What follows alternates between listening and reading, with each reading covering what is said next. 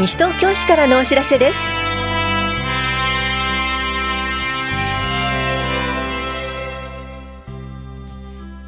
今日は休日診療を行っている当番の病院。国民年金の学生納付特例制度などについてお知らせします。インタビュールームお話は西東京市道路建設課の前田悟さんと都市計画課の亀井博さん。テーマはひばりが丘駅北口線開通駅前広場完成です。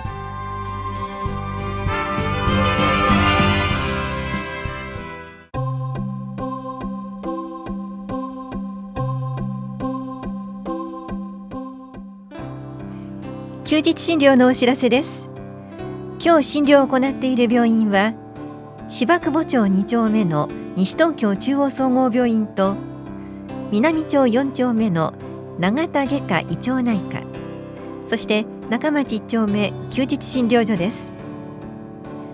西東京中央総合病院の診療時間は夜10時まで。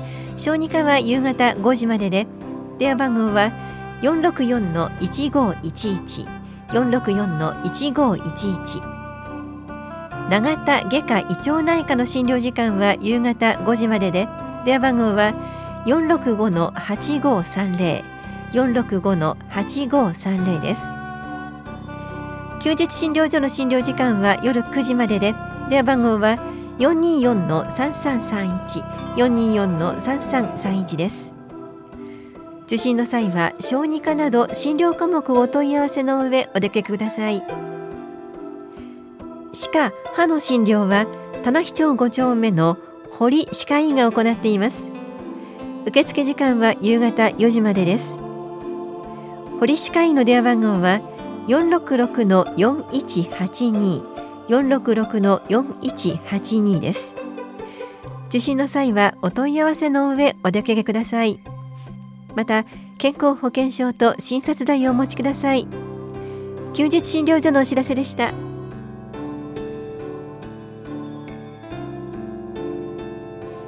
国民年金の学生納付特例制度をご利用ください。国内に住所がある20歳以上の方は学生であっても国民年金に加入する必要がありますが一定の条件に当てはまる場合は申請により保険料の納付が猶予されます。申請手続きは毎年度必要です。引き続き学生納付特例を利用する方は日本年金機構から送付される申請書はがきに記入の上郵送してください。はがきは順次発送する予定です。ただし新しい学校に入学または留年などの場合は再度窓口での申請が必要です。初めて学生納付特例を利用する方は棚視聴者2階の保険年金課または法屋庁舎1階の市民課で申請してください。お越しの際は年金手帳または基礎年金番号通知書学生証のコピーまたは在学証明書をお持ちください。申請用紙は日本年金機構ホームページからダウンロードすることができます。この制度を利用した期間は年金の受給に必要な期間25年間に含まれますが年金の受給額には計算されません。受給額を増やすためには10年以内に納付追納が必要です。ただし3年度目以降の追納は当時の保険料に加算額がつきます。お問い合わせは武蔵野年金事務所までどうぞ。保険年金課からのお知らせでした。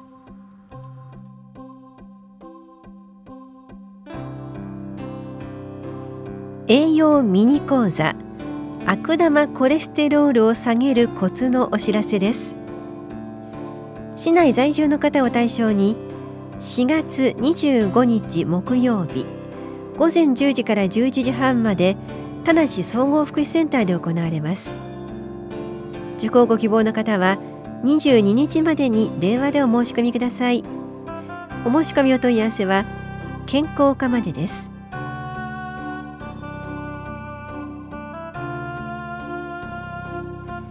子どもが犯罪被害に遭わないための防止策のお知らせです。西東京市内では子供に対する声かけ事案が発生しています。声をかけるだけではなく手を引く後をつけるなどの行為も発生しており誘拐や性犯罪など重大事件につながる恐れがあります。被害を防止するには下校の際は防犯ブザーを携行して複数人で帰宅する。帰宅途中は時々後ろを振り向くなど人や車がいないことを確認する。知らない人から声をかけられても絶対についていかないようにしましょう。また子ども自身の防犯対策はもちろんですが保護者や地域ぐるみで防犯意識をしっかりと持って不審者から子どもの安全を守る必要があります。子どもを犯罪から守るための防犯標語。イカのお寿司をしっかり覚えて実行しましょう。イカ行かないの乗らないを大きな声を出す。すすぐ逃げる。そしてし知らせるです。詳しくは田無警察署までお問い合わせください。危機管理室からのお知らせでした。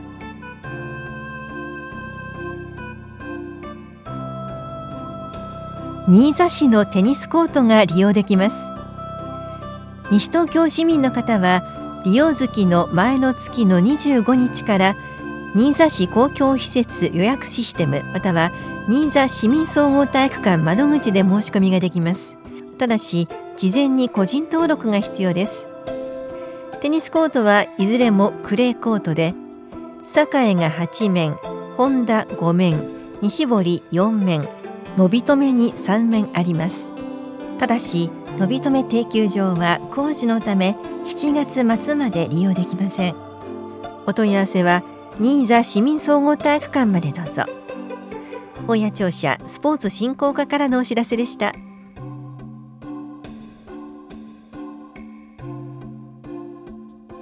地域活動栄養士会のお知らせです。食のボランティアとして地域の健康づくりを一緒に推進しませんか？参加できるのは市内在住で栄養士管理栄養士の資格をお持ちの65歳ぐらいまでの方です。月3回程度午前10時から正午まで田無総合福祉センターで男性料理グループの講師定例会研修会などを行っています。お申し込みは随時電話で受け付けています。お申し込みお問い合わせは本屋保健福祉総合センター健康課までどうぞ。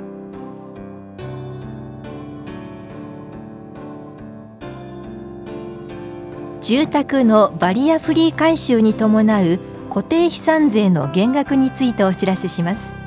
一定のバリアフリー改修工事を行った場合改修工事が完了した年の翌年度分の固定資産税のうち100平方メートルの床面積相当部分までを3分の1減額します。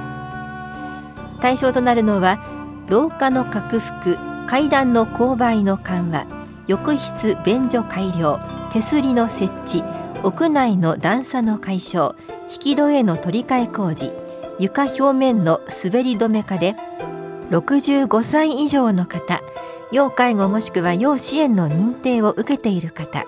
障害をお持ちの方が居住する建物です。また工事後3ヶ月以内に申告を行い費用が50万円以上で現在新築住宅軽減と耐震改修に伴う減額を受けていない建物であることが必要です。申告には減額適用申告書費用の領収書住民票などが必要です。お問い合わせは棚視聴者資産税課までどうぞ。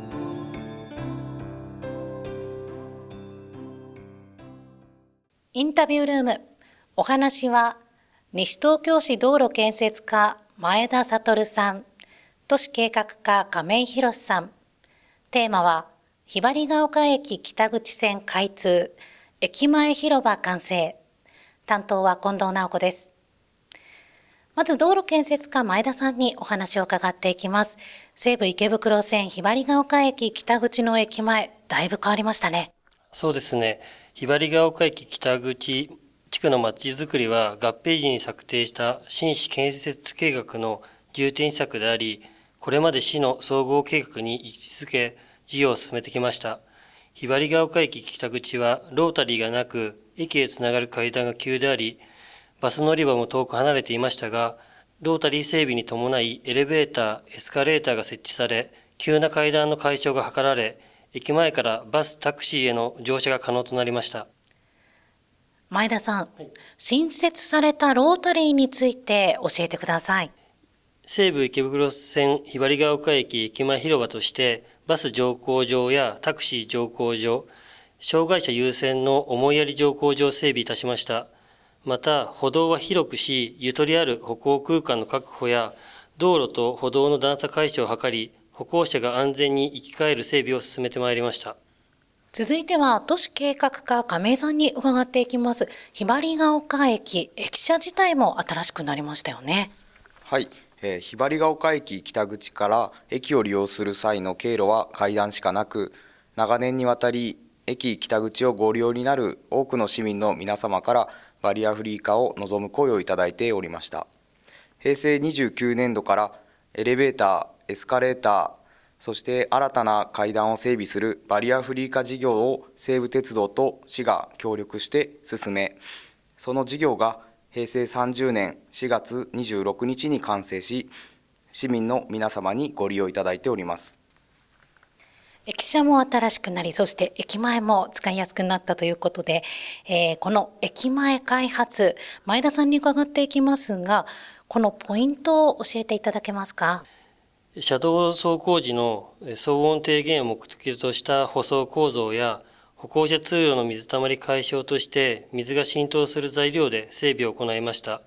また、街路樹や植栽、色合いがある歩道整備を行うことにより、駅前の景観に配慮いたしました。駅へのアクセスがより便利になり、駅がさらに利用しやすくなったので、ひばりが丘駅を拠点とし、市のいろいろな場所に足を運んでほしいと思います。今後とも西東京市の道路事業にご理解ご協力のほどよろしくお願いいたします。ありがとうございます。インタビュールーム、テーマは、ひばりが丘駅北口線開通、駅前広場完成。お話は、西東京市道路建設課前田悟さん、都市計画課亀井博さんでした。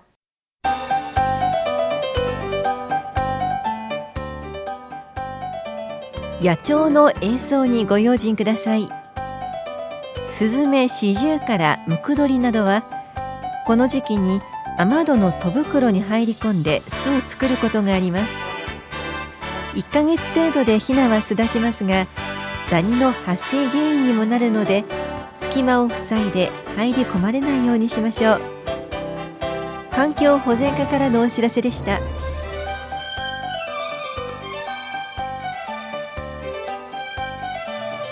この番組では皆さんからのご意見をお待ちしています。FM 西東京西東京市からのお知らせ係までお寄せください。